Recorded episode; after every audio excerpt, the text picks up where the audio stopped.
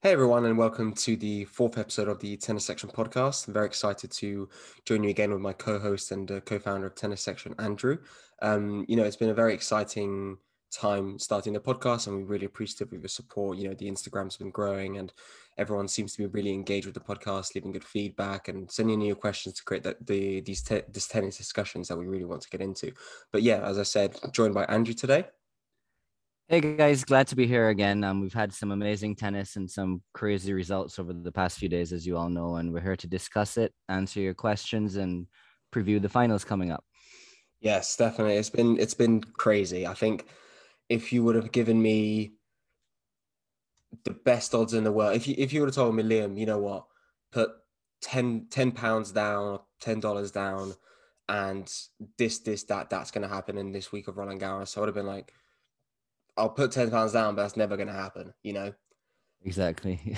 and I, I, would have been a multi-millionaire by now. You know, uh, I would have would have been on, on, a beach in Barbados, retired. Uh, oh yeah. trying, no, man, trying been... to learn how to beat Andrew on court. it's, it's been incredible, man. So many things happened this week that you would never believe. You know, it's not even one or two things. You know, it seems like every day there's something new and a new twist to the story.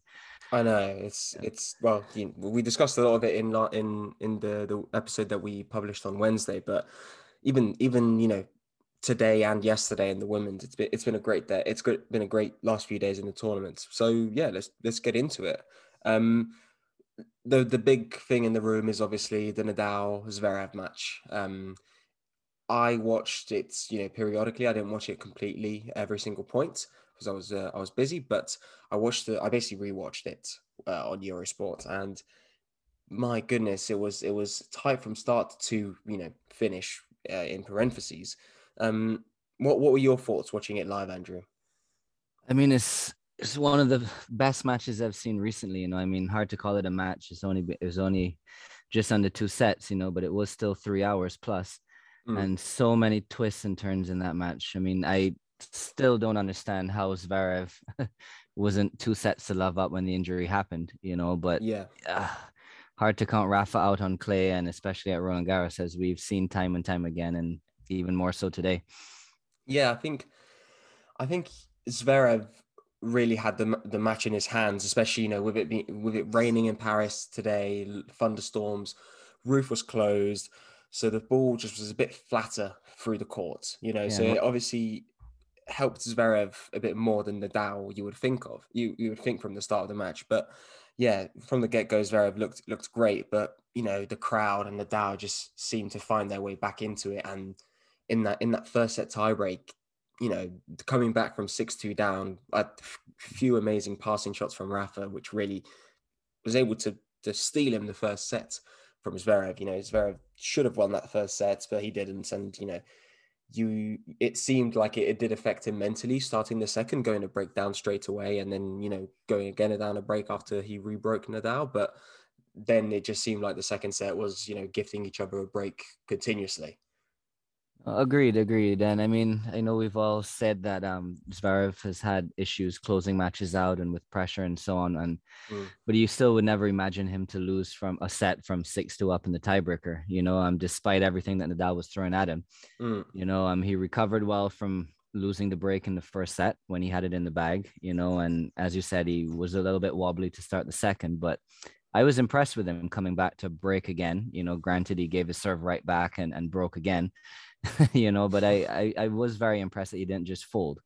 Like yeah. you and I discussed it earlier, you know, we thought that, or I certainly thought that after losing that first set in that fashion, he'd have just crumbled in the next two, you know, but he, he did put up a great fight. And we said it in the last podcast for him to win this match, he would have to take the ball early. He would have to try to mm. dominate. Mm. You know, conditions would have to be in his favor. And you could see Rafa was not happy early on with the balls. And he was, I, I saw him a few times complaining to his box He's saying the balls are huge, you know. So he was rattled, you know. And Zverev played a fantastic match. And I mean, other than the, the odd games where he kind of lost his cool a bit, but really sad to see it end that way.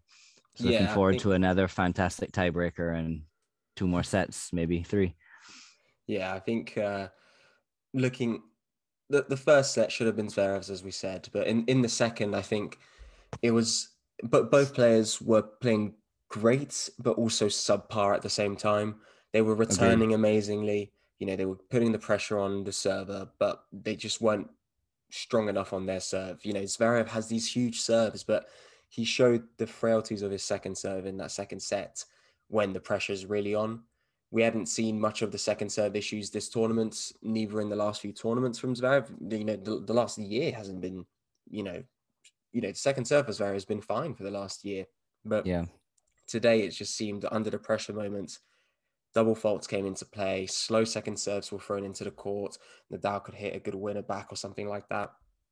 And uh, and yeah, that's that's what really cost him having sort of an easier advantage over Nadal, and then eventually the tight moments led to, unfortunately, you know, the big cat in the room that he uh, he got injured. You know, it was a when when I first saw him fall down, I I honestly thought, oh, it was just a tumble, and he's he's dirtied his clothes, and he's going to have to, you know, trying to wash his hands and set his his uh, his brain right to start the tiebreak. But then you just heard the scream and you were like, okay, this is really bad.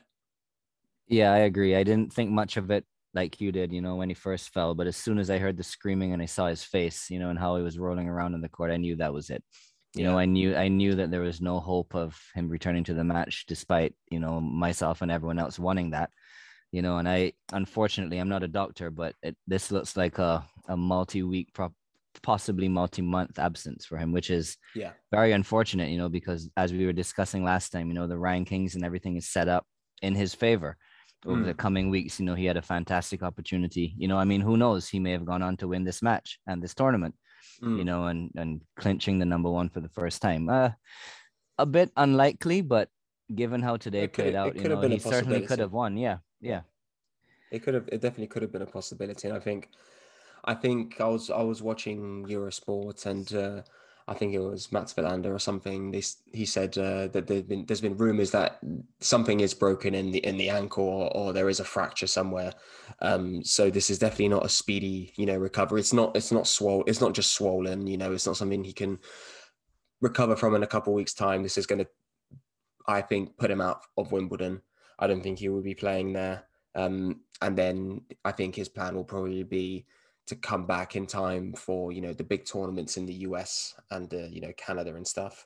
Um, I think he'll um, be lucky to make it back by the US Open to tell you the truth, you know, because oh, I really? do I do think yeah, I mean again, I'm not a doctor, but I mean I, I would believe that if it was anything other than something severely bad, that he would have at least tried to come out and play a couple more points, you know, but he obviously got some bad news as soon as he went into the room. And yeah, I, it, it could have it could have been also something where you know it is bad, but um, he doesn't want to make it worse. You know, yeah. it's a situation. Still, I mean, in a still in a Grand Slam semi with a, a real chance of winning and get, getting to the final, you know, you kind of put logic to the side at, at a time, you know, and I don't know. That's what I would have done in his position. You know, if I got anything, if I got anything other than terrible news, you know, I was going back out there maybe for a point yeah. or two to see what could happen you yeah. know, but you know, he he, he couldn't he couldn't. You, you, could t- you could tell he yeah. couldn't put any pressure on that foot. He even even when you know I was looking when when they put him in the wheelchair and they had to lift his leg, his right leg because he couldn't move it. It, it, it just showed you how much it hurt and how how much pain he was in, which is you know putting Zverev, you know, if he's your favorite player or your least favorite player aside, uh, you don't like him, you like him, whatever. You don't want to see uh, a great player lose like that and potentially lose exactly. a fair few months of a very important season for him like that. Um, Absolutely. We've seen what happened to Thiem with his wrist, and you know that that's not nearly as bad as what Zverev's going to go through if this is a if something's actually broken here, you know. And you, you you can see how hard it is for him to get back into his groove and find his his game. So you really hope that this doesn't take Zverev out for too long, and that if he does come back from a from a lengthy sort of recovery process, that he he doesn't he doesn't have those sort of issues of being afraid of playing his best or moving around the courts because of you know the possibility of re-injuring himself. No, absolutely, and the ankle is always a tricky one. You know, just like your elbow and, and your wrist as mm. with Thiem, you know, you're gonna come back and there, there's gonna be some fear of putting weight on it and moving as you used to, you know, going side to side. I mean, especially if he comes back and plays on clay again, you know, like is he going to want to slide? You know, I'm sure he's going to be tentative yeah. earlier on, and it's tough. And I mean, and we're just wishing him the best. I'm hopefully, I'd say best case a couple of weeks, but I think that's hugely optimistic. But we'll see in the coming days what the reports are saying. Yeah, it's it, will be interesting to see. What, you know, we all hope it'll be the, the best news possible. Like, oh, okay, I'll be recovered in time by Wimbledon or whatever, blah blah blah. But yeah, it, it doesn't it doesn't look likely at the moment. But you know, uh, Nadal's into his uh, 14th final here at the French Open, 13 and 0 currently in, in the final. Um, so that's that's great news for Nadal fans. Uh, obviously, he would have wanted to win it on merit, fully on merit. Then um, than you know through a retirement. But you know you can't take anything away from him. He beat Djokovic in the tournament. He beat Felix Auger-Aliassime. He won the first set from Zverev in in clutch fashion. Um, so he he didn't he, he didn't have a cake walk through the tournament so far. Um, but yeah, and uh, he he set up to meet Casper Ruud, who uh, who came back from a set down against Marin Cilic. What are your thoughts on that? Well, I only saw the first two sets of that match, and Cilic came out firing again. You know, he was mm. been having an unbelievable tournament, and I thought, here we go again. You know, I wouldn't have thought that he could have beaten Ruud today, but if he played like how he's played through the early rounds of this tournament, you know, he's been playing lights out, and he started the same way. Um, but I, I do think it was a combination of him just running out of gas and just finally everything stopping to click you know? Yeah. He he literally was in another zone and on another level than we've seen from him over the past few seasons and fantastic result to him reaching the semis but Ruud is the better player on clay you know? Um, yeah. he he has the kind of all court game that is effective on it you know? I don't know if he's going to have enough firepower to trouble rafa you know? But you're in a final you know? You're younger you're a bit fresher you know? Anything could happen but yeah, it... can't can't put anyone other than Rafa as a favorite here. But we'll see what happens on Sunday. Yeah, I, I would say the same. But the the the the Cilic uh, Ruud match was was quite interesting. Yeah, he came out firing. Cilic, he just looked like returning the ball early, deep, hitting the lines continuously, taking time away from Casper, basically not allowing him to to try and get the ball back here with some spin and some height. But um, one thing that really changed the match, I think, uh, in favor of Ruud was you know, Cilic on clay on on any surface is really a one-two puncher. Big serve, big forehand. Um, here he was trying to take time away from Ruud, so he was coming into the to the court more, coming more towards the net, which then led Ruud to try and you know uh, lob him, hit some nice passing shots, and my goodness, I don't think I've ever seen Cilic hit so many unforced errors into the net on lobs the the guy yeah. could not the guy could not hit a smash all match. I think he might have won three smashes the entire match, and they were the like the they were very slow smashes. Him really trying to not miss them, but he missed about ten long and into the net. It was crazy, and I think that really hurt the rest of his game because he was then afraid to come in and just miss. You know, and then in a baseline rally against Casper Ruud on clay, I don't think Cilic is going to win, you know, most of them, which which we saw. Agreed, and a, a lot of credit goes to Ruud, you know, for being patient and sticking to his plan. You know, after that mm. first set, you know, things were unraveling pretty quickly. You know, but he stayed focused. He didn't get too upset. You know, stuck to the plan, remained consistent, and it worked out for him.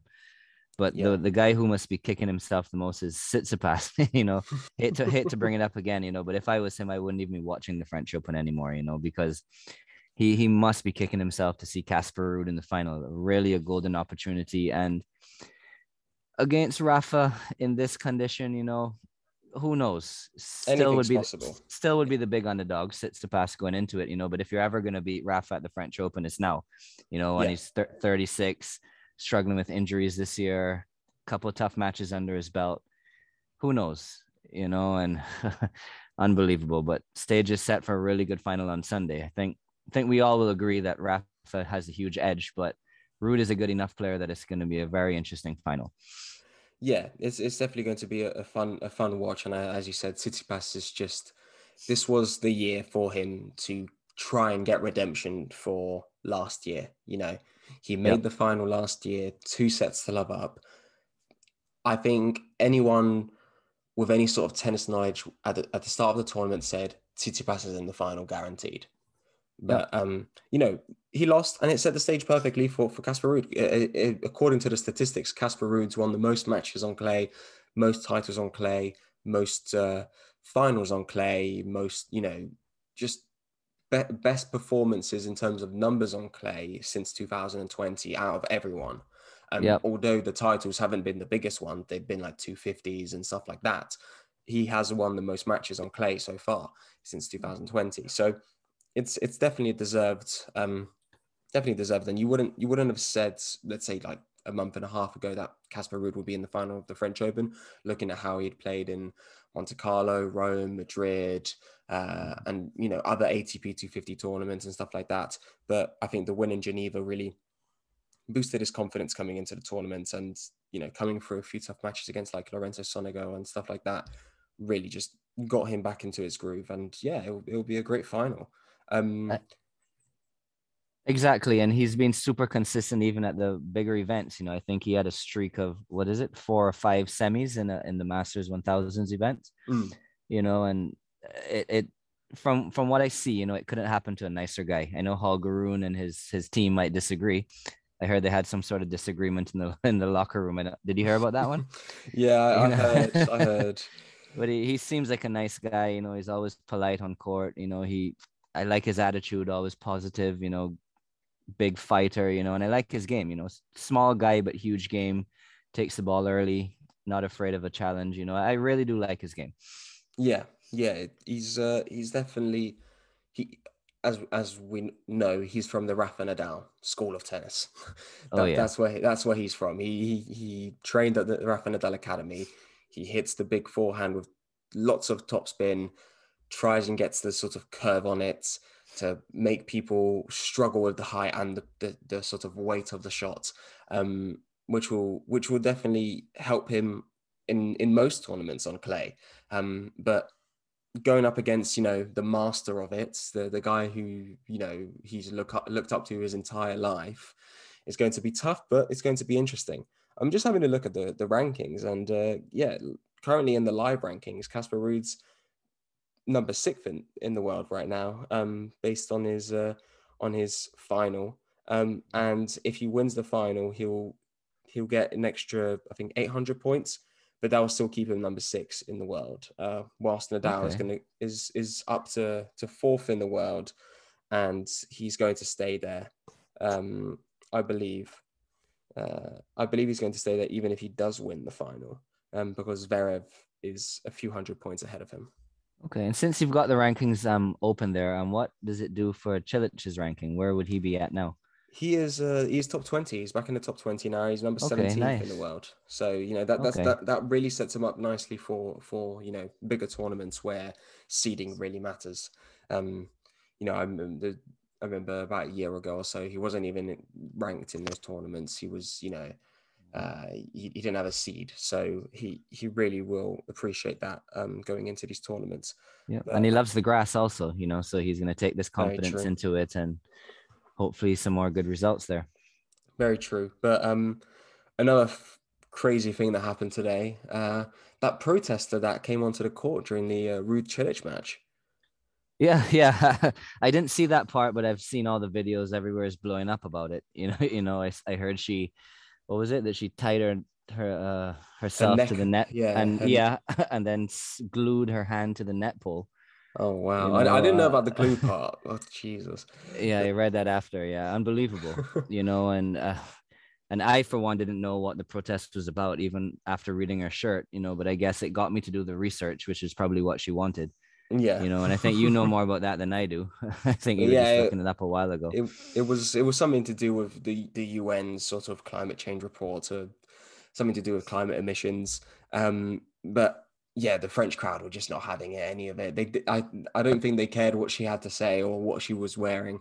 She just yeah. they, there were just boos and boos and boos and you know understandable. It's it's uh it's a tennis event. People want to watch a great match. They don't want to be disrupted. The play the players you know you know, Casper Ruud was cruising at that point, and you it know, did rattle him. Yeah, it did rattle him a little bit. He eventually did find his groove again, but um, you know, it could have really changed the outcome of the match. Um, but yeah, it was crazy, and it it, it brings us into discussion a, a bigger topic of you know the security at these tournaments need sometimes could be better. Um, you know, we've seen in the past, you know, like like with Monica Seles when when she got stabbed just at the change of ends. Yeah, got stabbed while sitting down, and you know, obviously nowadays at tournaments, you know, you have to have you need to go through these metal detecting things. All the bags are searched and all that stuff, but you know, this there, there can always be a crazy person doing something crazy and dangerous. And we've seen in the last few in, in, this year people coming onto court and stuff, and that really shouldn't happen. No, I agree. It's unbelievable, you know. And luckily, this time it was a peaceful protest, you know. But what mm. if it wasn't? You know, exactly. what if it was a crazy guy? Just, I mean, obviously, it's unlikely that they'd be able to bring weapons into the venue, you know. But what if it's a crazy guy just smashes one of the players with a bottle mm. or something? You know, it's very possible. So it was very worrying to see. But I don't know why she chose that match to protest. You know, I guess she got her schedules mixed up because she would have gotten a lot more mileage if she did it in the Rafa Zverev match. You know, I, I, don't think many people were watching the second one. So yeah, she she would have definitely uh, she would have definitely uh, a lot more TV views as well. Exactly, oh, yeah. she she would have made a bigger name for herself if it was during the Zverev Nadal match. Um, but yeah, that that uh, it'd be interesting to see if there if you know the slams and bigger tournaments bring in more security measures to sort of prevent these things happening because you know tennis is growing. Not not you know tennis has always been big and you know the, the fan base has been amazing but i think over the last year or two that it's been growing stratospheric levels and i'm sure it's going to grow even more when when the netflix show comes out next year. Um, so there's obviously going to be more fans and there's going to be more possibilities of stuff like this happening. So it'll be interesting to see like um, you don't really see it in other sports like Formula One or something because they know that they'll probably get run over by accident. Oh, uh, yeah, yeah, yeah. But in tennis, uh, you know, it's it, it's quite easy to get on court and you know see a player. You it, there's there's no barriers or anything to, to stop you from doing so. Um, it's yeah. certainly very worrying for sure. I mean, I, I mm. would not like that at all if I was a player. You want to be close yeah. to the fans, but you don't want things like that to be possible. Yeah, Exactly. it's gotten better recently, but still clearly not good enough, especially at a major. Mm, exactly. It's it's worrying, but you know, thankfully it was a peaceful protest, as we as as we said earlier. Um, moving on to the women's, you know, the final is tomorrow slash today, whenever you're listening to this podcast. Um, we have uh, Coco Gauff against the Iga Swiatek. Uh, I, I, it's you know the two best players of the tournament are meeting, uh, which which is great to see, and uh, it's going to be de- definitely going to be an interesting one, I think. No, fully agree, and I agree with you that they've been the two best players in the tournament. You know, and two very exciting young players. Um, breakthrough for Coco Gauff. You know, mm. she was the next big thing for the last what four or five years, maybe. You know, despite her only being eighteen. You know, and really nice to see her in a final, despite coming up against a huge favorite. But you know, anything can happen. You know, she was Swiatek was tested by Zheng the 19 year old and earlier in the tournament. So anything can happen in the final, right? And oh, and Coco's on fire. She won the doubles semifinal earlier today and now is in the singles final. So, you know, she's been playing well. She's gonna be excited to be in her first slam final, and anything can really happen. Yeah, it's it's it's it's been a great week. Well, great two weeks for her. Realistically, you know, last year we had Barbara Krejcikova uh, winning both the singles and the doubles, and we could have that the same the same this year with with Coco Gauff. You know, she's in the final with Jessica Pegula uh, in the doubles, even though they are playing against the uh, Mladenovic and Garcia. You know, the two French women. Uh, so the crowd is definitely going to be very partisan there. Um, so she's more likely to get some support from the crowd in the singles than in the doubles. Um, yeah, as you said, anything can happen in this final. I think uh, Iga's been amazing. You know, everyone's seen her as a shoe in for the title, realistically, but Coco's got nothing to lose here. Um, it is her maiden Grand Slam final, but she's kept saying she doesn't really care. She said if she wins, doesn't she doesn't think it will change her life much. She she's still going to be who she is, uh, and if she loses, it's going to be the same thing. I think she's she's set her her mindset correctly uh, in the last few months, and it's great to see. So uh, I'm excited to see who wins there. Um, but you know, it's it's great to see these young these young girls, you know, making a name for themselves and really stepping up to the plate in women's tennis. We need we need big personalities, big names, big stars in women's tennis to sort of bring it back to the levels that it used to be. I think. Yeah, agreed. I think this is going to be a fantastic match. You know, Coco's a player that I've followed for quite a while, you know, and I really have been impressed. Even when she burst onto the scene at 13, 14, whatever it was, you know, she seems so mature and doesn't get rattled, you know, not afraid of the big courts, the big moments. You know, she had that run to the, what was it, Wimbledon quarters, I think it was. I believe a few so. years ago. Yeah. And, you know, she, she has such a positive and such a good mindset. You know, I really enjoy watching her. And Swiatek has been my favorite player over the past couple of years on the WTA tour. You know, she has everything, you know, and you and I joke about how she plays like a man. And we don't mean physically necessarily, you know, but just she she's got that mentality. She's not afraid to go for her shots, even under pressure. You know, she mm. goes big on both sides, doesn't always struggle with the pressure like we see pretty often on the WTA tour at times.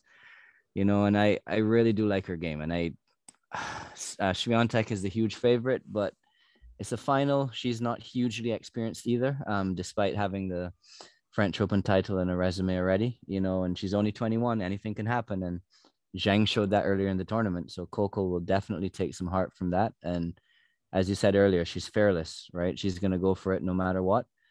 So we'll see what happens. Yeah, 100%. I think, as you mentioned, the, the great thing about Iga has been that she's been consistent you know the, the WTA tour has struggled with the consistency in the last few years where you know back in the day you had Sharapova the Williams sisters uh, you, you, know you had Angelique Angie Kerber like all these all these players who were consistent most of the year you know they could maintain that level. But over the last few years we've seen a lot of players you know peak and then after they peak they just lost everything. Um so yeah. it's been it's been great to see Iga you know be consistent. And, and she's shown that if you are consistent you can win amazing titles continuously. So it'll be great to see if she can, you know, win again here in Paris, or if we have a new star in town who's also, you know, poised to be the next big thing in American tennis. And you know, she's she's still like so young. Um, but yeah, who who would you say is your pick though? For that women's final, uh, you can't go away from Swiatek, you know, and I, I like your point about her being consistent. Not very often that we can have seen a WTA player be this consistent and can consistently be called a favorite, especially in these big matches. You know, it seems to be someone coming out of nowhere. They last for a few months and then they fade away. You know, but she's been on this streak now, and she has to be considered the favorite. Uh, what's her streak at now? Is it 35? I believe 35 matches in a row. I think it's 34 or 35, something in that range.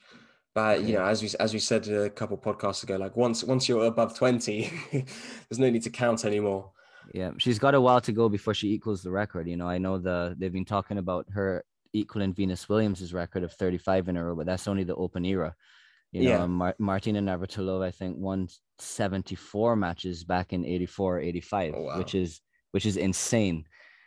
you know, I don't know if that's singles and doubles. I think it's only singles, and I can't even imagine that. What is that like 11, 12 tournaments in a row? Without losing. That that's that's that yeah, that's crazy. At any I level, think. you know, junior level, that's amazing. I don't think so. Iga would ever get to that. You know, she's an amazing player and everything, but you know, 74 wins in a row. I think that's that's that's too too hard to do nowadays. Um, it's it's going to be. She basically had to go undefeated the entire year. Um, yeah, pretty much. If if she if she wanted to reach that, but yeah, I, I, would agree with you on on Iga being the favorite here uh, for the title. I think. What are you putting Coco's odds at? I mean, I think I think Coco can get a set. Okay. I don't think it's going to be an Iga, you know, six one, six two, as we always see in, in her matches. You know, ba- bagel or semis, yeah, bagel or a breadstick or something like that in in the match. I don't I don't think it'll it'll be like that. I think it's going to be the tightest match she's had all year, other than the the Zheng first set. Uh, yeah. I think it'll probably be like a 6 3, 4 6, 6 2 for Swiatek or something like that. Mm. Yeah, I mm. think I do think Coco has a better chance of winning than Casper Ruud does. So I'd put it around yeah. maybe maybe 25 30%. Yeah. Yeah. Yeah, it's, def- I, it, it's definitely a tight match. Could go 3. I'd put my uh my pick would be two tight sets. Mm, yeah, I mean anything can happen in that match. I wouldn't be shocked any result that comes out of it. Um, as long as it's an entertain, as long as long as we get to see both players playing their best tennis at the same time, I'm happy. I Agreed. don't want to see a match where one player dominates one set, one player dominates the other set, and then one player dominates another set. I want I want to see both of them fighting at the same time, being at their best, because that's that's what creates the, the best matches, you know. Um, but yeah. Mm-hmm. And one thing's for sure, this won't be the last time that they're meeting in a Grand Slam final. Oh yeah, yeah. I I think, you know, they Coco's still young, uh, so people might say, "Oh, it's her first one. She, you know, can she handle the pressure and stuff?" But she's she's going to be a superstar uh, for many years to come. And and Iga's shown shown us that she can be consistent and she she can be the leader and the face of the WTA tour. So there's there's no doubt in my mind that they will meet again after this final, um, and and put on a show for the fans. But yeah, so we were both on consensus that Iga should win the final, but you know. Don't, don't take you know don't don't sue us if uh, if she doesn't guys uh, but moving on to the the men's again uh, yeah I think I'll go. I'll go first with my pick. Many I've spoken to people and they they said, "Oh, Nadal in four or something like that." I really think this is going to be easy for Rafa. I think this is going to be Nadal in three. I agree. I I don't see a scenario where he loses a set here. You know, obviously mm. anything can happen, and not discrediting Ruud at all. You know, but this is a final. You know, um, we've seen how hard it is to win a set against Nadal. You know, Zverev couldn't do it today, and he had three set points, three four set points, yeah. in a row in that tiebreaker. You know, and I don't think Ruud is going to get the same kind of opportunities. You know, number one, he doesn't have the kind of game that Zverev is capable of. You know, I'd say he's he's probably more consistent. You know, but he doesn't have that huge, huge game that could dominate Nadal from the baseline. Yeah, I think he's going to get pushed back quite often, despite him wanting to come in and take the ball early you know, and I don't see him getting many chances there. Not in a final, not here at Roland Garros. Yeah, I think as as we said, he he he's basically trained most of the time at, at the Rafa Nadal Academy. So I'm sure Nadal and Uncle Tony have seen him, his progress and how he plays, and they've, they've taught him a lot of the stuff that he knows. Um, so they, they know how they can break him down. Uh, I think Rafa will obviously not want to completely embarrass him on court uh, because he's still, you know, he's friends with him. You know, they they, they train together at times, they yeah. know each other. Um, but I think if Nadal can play even at 80, 90% of his best, foot not hurting him or anything like that, he he should win this in three sets. As one set might go to a tiebreak or something like that, but I think it it's mo- most likely won't even go to a tiebreak. Yeah, and Ruud would have to serve very well, I think, to you know have any chance here. You yeah. know, because if you don't serve well against Rafa, that's it. You know, he's not going to give you many opportunities. You've got to take them. And I don't mean this disrespectfully at all, you know, but in my opinion, Ruud is a slightly inferior version of Nadal. You know, he's inferior in every single aspect of the game. You know, he's a fantastic player. He's a he's soon to be a top five player, in my opinion. You know, but he just doesn't have the edge in anything, you know, experience, game, mentality, forehand, backhand, serve, volley. Yeah. You know, Nadal is slightly better in all of them. Yeah. You know, exactly. so I, I I don't see how he's gonna, you know, Nadal has no weakness on clay, as we know. Yeah. so so what do you do? So he he's got to just go for it. You know, he's got to give it his all. He's got to play the match of his life, and I don't even think that would be enough. Nadal is not gonna throw away a final here against, especially not against someone not named Novak Djokovic.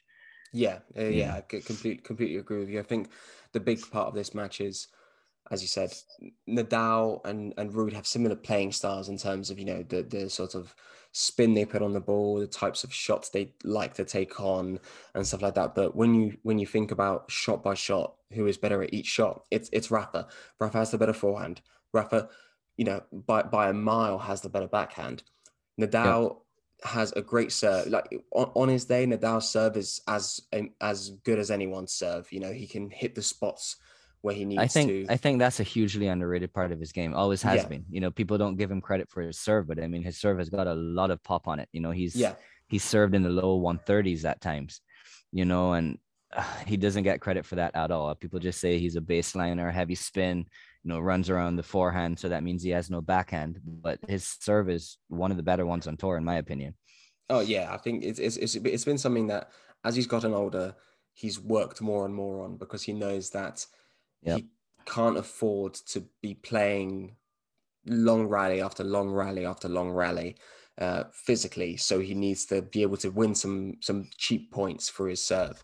Um, so that, that it's, it's definitely underrated, as you said. Um, but yeah, you, you got you, you know the volley uh, coming at the net, Nadal miles ahead, miles ahead of most people on the ATP tour. I think Nadal's probably if I had to, if I had to choose a volleyer to save my life as a, as a singles player, I would choose Rafa, um, just because he's got so much variety at the net. Um, I agree. I agree, and that's another part of his game that's probably even more underrated than his serve. Yeah, you know, I've I've always said that he's got one of the best volleys on tour. I've heard multiple ATP coaches saying that he's got the best volley on tour. You know, and he's won doubles events when he's entered them. You yeah, know, he's got a doubles gold medal in the Olympics, you know. So this this guy, there's nothing he can't do. You know, he would struggle on the quicker surfaces at times against the big hitters, you know, but on clay, he's airtight, man. So interesting yeah. to see how Ruud approaches it, but I, I don't see him getting many opportunities at all. Yeah, I think it's it's it's going to be a situation of Nadal breaking down the Ruud backhand until Ruud hits a short ball and then Nadal will attack pounce on that. I think for most of the match, I think that's going to be the tactic. Um, I think you, Ruud needs to improve his backhand. It's it's good, it's consistent, but the it can be broken. It can be sort of yeah. It it, it just it's not as consistent as Nadal, Nadal's backhand. And if if Nadal was a right hander, maybe there'd be a better chance of him to, to win this match. But because of Nadal's forehand being lefty, it, it really hurts him even more on that side. Agreed. Definitely agree. So yeah, that, that that's basically our, our picks, I think, for both the, the women's and the men's. But um, you know, if you want, Andrew, let's uh, let's move on to a couple questions that we had through the Instagram. The first one is a, is a quite interesting one. I, I didn't really think about it. Um, but like didn't think about it beforehand. But do you think Germany should get a uh, a masters event?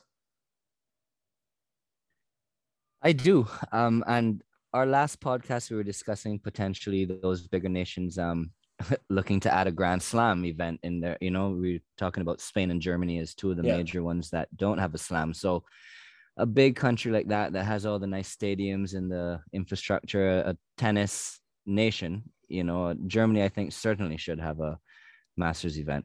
It's pretty yeah. shocking that they don't. But they, they, didn't they used to have the the sort of year end finals um, decades ago or something? I think so. Yes, yes, that, yeah, that so does sound correct. But they definitely uh, have the sort of infrastructure, or they, they could have the infrastructure to have a Masters event. I think, yeah, most most European countries have one. You know, Spain has one, Italy has one, yeah. France has one. Um, and, and Munich is a major European city, you know, yeah, top five exactly. probably in, in most yeah. categories, you know. So pretty shocking there's not one there. Yeah, I think I think it it's always down to, to, to the money, obviously, and also the the other tournaments that are throughout the year. You know, we already have nine Masters 1000 tournaments. It really depends on if they can afford to have a tenth, and whether it is financially viable for them to do that. Um, personally, I wouldn't mind seeing a 10th Masters 1000 tournament throughout the year. Obviously, it would have to be in a, in a, in a very good sort of facility. I don't want to see the facility of a 250 or a 500 being recycled and turned into a thousand, you know, when when it's not really up to up to standard because you know you look at these Masters 1000 tournaments and you you can tell that the the effort and the investment they put into how the players are sort of treated and you know the facilities that they have around is really important to why they are big tournaments. I agree, and this probably is going to be an unpopular um, comment, you know, or choice, but I've always thought that they should have a Masters 1000 event on grass. You know, um, it's it's a little mind blowing that you know we've got Wimbledon, perhaps the most prestigious slam in the world, and there are really only what are there like a handful of tournaments to prepare yourself for Wimbledon, you know. Yeah. So some some guys don't even take grass court season seriously. You know, yeah. like some of the clay court guys and the lower rank guys that know they have no chance at all. You know, they just enter for the prize money and and go around go about their way. You know, but if there was another masters event on it, you know, grass would be treated as a more serious surface. Yeah, you know, definitely. and I mean, obviously, I don't think the players would go for it. You know, there must be a reason why there isn't you know, but I really do think that if there's a major on that surface, there really should be some more tournaments and some more big tournaments to prepare yourselves for them. Well, you know, we, we have a few uh, 500 tournaments, you know, like uh, the Queen's Open and uh, um, the Halle Open in Germany. Um, yeah, you know, agreed. If if their facilities were better and you know they they reached the the, the standards of being a, a 1,000 tournament, that'd be a great idea because obviously, yeah, there, there are only a certain amount of points up for grab in the grass court season. And you said the players who don't really have that grass court game, they just don't really even bother at times because why are you going to, you know, push yourself to the limits for a period of one month when you know you're not going to get any points realistically, whilst you could be instead preparing for the hard court season where you have a better chance of, of winning anything. Um, yeah, I think that's that's it, I think Germany should have one, and I think yeah, there should be there should be a Masters on grass. It'd be interesting to see that. Um, Munich, Munich on grass, 2025. I called it. Oh, you know, t- tournament director Andrew. Yeah, he's uh, he's going to be in charge. He'll, he'll get everyone tickets. Don't worry, we'll, we'll all be sitting front row. We'll be watching. I'll get I'll give our one millionth follower free tickets to that event. Final yeah, exactly. courtside. Yeah. Yeah. So just remember, guys, follow us on Instagram because uh, Andrew, Andrew's going to be giving away tickets to uh to to all the big tournaments nowadays. Uh, but yeah, uh, last question. It's uh, it's it's an interesting one that came in today, just just after the the Nadal uh, Zverev match, and it's do you think the from the performances that Zverev showed against Alcaraz and even in in the the sort of two sets today against Nadal that he's cl- getting closer to winning his, his first slam.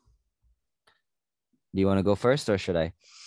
Uh, yeah, I can go first. I think, I think, yeah, it, it showed us, I, I think especially the Alcaraz match really showed us that he's not taking anything for granted. He, I think he, he's realized that if he doesn't perform at his best week in, week out in these tournaments, there's always going to be someone there for the taking to take, to take his place, to take the chances that are given to them. Uh, so he doesn't want to fall behind. He doesn't want to be in a situation like you know, like a like a Dimitrov, like a Del Potro, like a, like even like a Marin Cilic, where they had the game to win many big tournaments, but when it came down to it, they didn't come in clutch at the important moments. Yeah, I fully agree, and I don't love to use the word disappointing, you know, and using it for Zverev, you know, is a bit unfair because, you know, he's won multiple Masters titles. You know, he's been number three in the world, you know, one of the best players over the last five, six years. Mm. But it's so disappointing to me that he hasn't won a slam yet and he hasn't, like, you know, transitioned his game into what we all know it could be. Because when you yeah. look at this guy play, he has every shot in the book, you know, other than maybe a volley, you know, and his volleys are decent you know, and in today's game, you don't really need it as much as you used to anyway, you know, but this guy's got an elite serve, elite forehand, possibly the best backhand on tour, you know, and his, his, his mental side of it is let him down so often. You know, this is a guy that even with the big three around should definitely have two, three, possibly four slams already. You know, he it's it's definitely not good enough for a guy of his talent to have only won one top 10 match ever at a grand slam. You know that that is crazy to me. Mm-hmm. you know and when you see him play like when he's on like he was today at times and, and like how he was against alcaraz you know he can take the ball early. He can do anything he wants. You know he can hit through nadal. He can dominate that match. You know he can't sustain it but who can? You know but it, it's it really blows my mind that he hasn't won a slam and i hope he figures it out but we mentioned this on the podcast a while ago as well. You know, like Tsitsipas, his clock is ticking. You know, he's got age on his side, you know, and he's not breaking down or anything. He's not, you're not seeing the effects of him getting older. But, you know, we've got Alcaraz coming up. We've got Holger Rune coming up. We've got other guys coming up that are just as young. You know, we've still got Nadal and Djokovic seemingly at their best. You know, they might be around another two, three years more for Djokovic. You know, his window is closing you know, and had he won today, I think he would have won the final, mm-hmm. you know, but he's got to do it soon, man, because can you imagine Holger Rune, Alcaraz, and those guys with another two years under their belt? You know, scary. Yeah. You know, so it's got to be soon. I think I think he doesn't want to. He wants to learn from other people's mistakes and take the chances whilst you still can, because it gets it gets harder the longer you wait. Um, the longer you you sort of don't give it your best. But you know, he's shown some great tennis this weekend, and he should be proud of himself. He should uh, he should definitely focus on on on on recovery. Hopefully, he comes back you know sooner rather than later and in great form. Um, it'd be it'd be interesting. You know, it, it's it's been a while since we've had a different slam winner. You know, we had we had Dominic Thiem in in 2020, but um, you know, it was it was sort of he was in a situation where he it was, that was his what his fourth Grand Slam final. It was like, you know, at that point he's he's so close, and and thankfully he he was able to to win it because I think if he lost it, it would have been even worse for him because. You know, I think Andy Murray went zero and three in his first Grand Slam finals, and he was yeah. able to, to convert on the fourth as well, which really set him up nicely for future Grand Slam finals. But you you need to make those Grand Slam finals to even give yourself a shot at the title. I'd, I'd rather be 0 and 3 in Grand Slam finals than never make a Grand Slam final, you know? No, absolutely. Absolutely. Absolutely. And uh, obviously, I don't know his situation. I don't know his coaching situation in, uh, at all. But what I think he should do is maybe he should hire a former champion, you know, a former number one who could help him mm. with the mental side of it, you know, getting over that hump, winning your first title. You know, I mean, a few years ago, you know, Djokovic ditched his longtime coach for um, Ivanisevic you know, Federer has been working with Ljubicic for a while. I mean, not that Ljubicic ever won a Grand Slam, you know, but he was a top five player for many years. Yeah. You know, Nadal's obviously got Moya, former Grand Slam champion, world number one. Even Alcaraz has got Ferrero. You know, so I do think I, I again I don't know if Zverev has been speaking to other p- champions. I don't I don't know, you know, but I, I think that would help him. You know, maybe to hire like a I don't know who would be well, a good pick for his he, coach. he used to he used to have Lendl as his coach, remember? Um, yeah, but they yeah, sort of yeah. a, had a bad falling out. It seemed like I think two strong think personalities. Yeah, so. I think I, I think it's hard to coach Zverev in terms of you know being honest and giving your honest opinion because he's got so much. He's got such a network around him of his family, um, yeah. who are very involved in every decision he makes on and off the court. So it's all I think as a, as a coach, it's always hard to be a big personality as a coach because you, you know the family's always going to have their opinion. They're always going to think yeah. they're right and you know know what's best for their brother, their child, and, and stuff like that. Um, so we saw it didn't work out with Lendl. Maybe he should find a, a you know a superstar coach. But then you know you can also say Nadal won X amount of slams without a superstar coach. Uh, it, it the, Agreed. The, super, the superstar coaches are made from coaches who weren't superstars. So it's it's always hard to say that they should hire someone to to get them over the hump, but it it can work and it also can go the other way where you know the superstar coach doesn't really care at that point because they've they've achieved so much themselves already that it doesn't their CV doesn't really matter if it changes or not. No, agreed. And I don't necessarily mean as a coach, you know, I mean it could just be as a mentor, you know, someone mm-hmm. to be mm-hmm. there and someone to speak to, you know, and and I agree with your point, you know, Nadal won all these titles without a superstar coach. You know, his his uncle was pretty much unknown until he won the first few, you know, but I, I just mean from Zverev's point of view and from what's happened to him so far, you know, he's come close so many times and fallen short. You know, mm-hmm. he's looked looked like the best player in the world multiple times, and then he's looked terrible you know, countless others. You know, so clearly something is going on with him. I don't know what it is, but you know, he he just needs that, you know, little sharpness and that uh, what's the word I'm looking for? You know, that hunger, that yeah. that that Djokovic and Nadal's that they have. You know, and maybe he could get get it from someone else. You know, I don't know. I mean, I don't know what the candidates are. You know, but I mean, he should be speaking to like the Pete Samprases, the Agassi's, like those kind of guys. You know, 100%. I don't know. Yeah, who's a German guy he could he could get in his corner. Former former champion. Oh well, you, you could you could have said uh, Boris Becker, but he's in prison right now. So. Uh, true. Yeah, maybe in maybe in a couple years we can. yeah, I think I think no, uh, no, exactly. Boris, you know, Boris and, is a bit busy right now, so. But that's a uh, good example, you know, like all, all jokes aside about him being in jail. You know, I mean, Boris was like around with Agassi and Sampras and, and other top players. So he found it difficult to kind of break through you know, he won a couple slams here and there, you know, but he was in a similar situation because imagine Federer and Nadal, Djokovic didn't exist. You know, Zverev would have been one of those guys to have dominated. Easy to say that now, you know, but I don't know. He he needs something. He needs the extra edge, and who better to get it from than someone who's gone through it? Yeah, exactly, exactly. It it it, it definitely helps, you know, having that experienced hand and voice with you um, because you learn they, they've they've had great successes and they've also had you know failures. No you can't tell me there's been a tennis player who hasn't failed at, at something or hasn't had a huge disappointment. And and there's lessons Absolutely. to be learned from the success and from the failure. Um so having someone that can talk you through that really helps. Um but yeah i think maybe that, that, maybe he, sorry maybe he can talk rafa into coming in his box once or twice you know after he retires you know rafa might have a couple of years left and he seems to be a fan a fan of Zverev you know he's always very complimentary of him when he speaks to him i know he's just a polite guy but you know he seems to think that Zverev is a great player so maybe you never know conspiracy theory. you never know. There's, you know, it's going to be Coach Rafa Nadal on the tour. I'm, I'm pretty sure he'll be a coach one day. I don't. I don't see him being away from the sports. Um, Agreed. Even once he retires, so I think coaching will be an avenue for him. Um, yeah. So I'll, yeah. I'll call it. So Nadal will coach Zverev at the Munich Grass Court Masters 1000 in 2025. Oh, okay. All right. okay. You can put your ten dollars. You can put your ten dollars on that one. You might be remember, a billionaire. remember, Andrew is inviting all of us to that tournament. Uh, we're all going to be in a nice uh, seated area with uh, with Rafa. Uh, we're going to be watching Zverev play, win the tournament, obviously, and we all get a cut of the prize money. That that's the that's the deal. Uh, absolutely, absolutely on me. but yeah, no, uh, that, that this was a great discussion, Andrew. I really appreciate, obviously uh, your thoughts and you know everyone on the Instagram and the YouTube, you know, sending us your questions, you know, just giving us feedback on on on the podcast. It's been it's been great. This is episode four.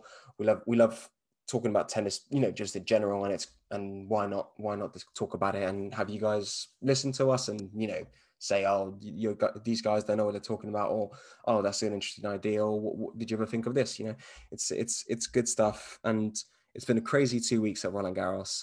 We've been very happy with how things have gone. Myself, obviously, as an Nadal fan, I'm I'm happy. You know, I, am uh, I'm uh, I'm quite I'm quite chuffed for number 22. Uh, not trying to jinx anything, but yeah, next podcast I might come back and I might retire from podcasting because I just you know got it wrong. But I uh, yeah, uh, it's going to be it's going to be great final tomorrow with the women's and uh, and on Sunday with the men's. So I'm, I'm very excited. And um, and yeah, thank you guys very much for listening to us. Let us know if you have any questions, any thoughts. Uh, if you want sort of, you know, any if you want us to talk about anything on the podcast, just message us. We'll we'll, we'll have a look. And uh, yeah, thank you very much. We'll see you next week, uh, where we'll probably discuss, you know, the winner of the tournament and then the grass court season coming ahead. Agreed. Just going to echo what Liam said. You know, we're always looking forward to hearing from you guys, you know, especially since the French Open is over. You know, we kind of started this podcast discussing the French Open. Um, but now that it's about to be over, by the time that we come around to the next one, it'll be finished. You know, we're going to be looking for lots of new ideas to discuss, you know. So anything you guys want us to discuss, you know, not only a question, but it could be a, a theme of the discussion throughout the entire podcast, you know, and mm. we're happy to take everything under consideration. Um, hoping to have some guest speakers um, in the near future. Um, we're working on a few things, so that will yep. be exciting for you guys. And as Liam said, continue reaching out. We appreciate the feedback, the likes, the follows, you know, and see you guys next week. All right. Thanks, guys. Bye.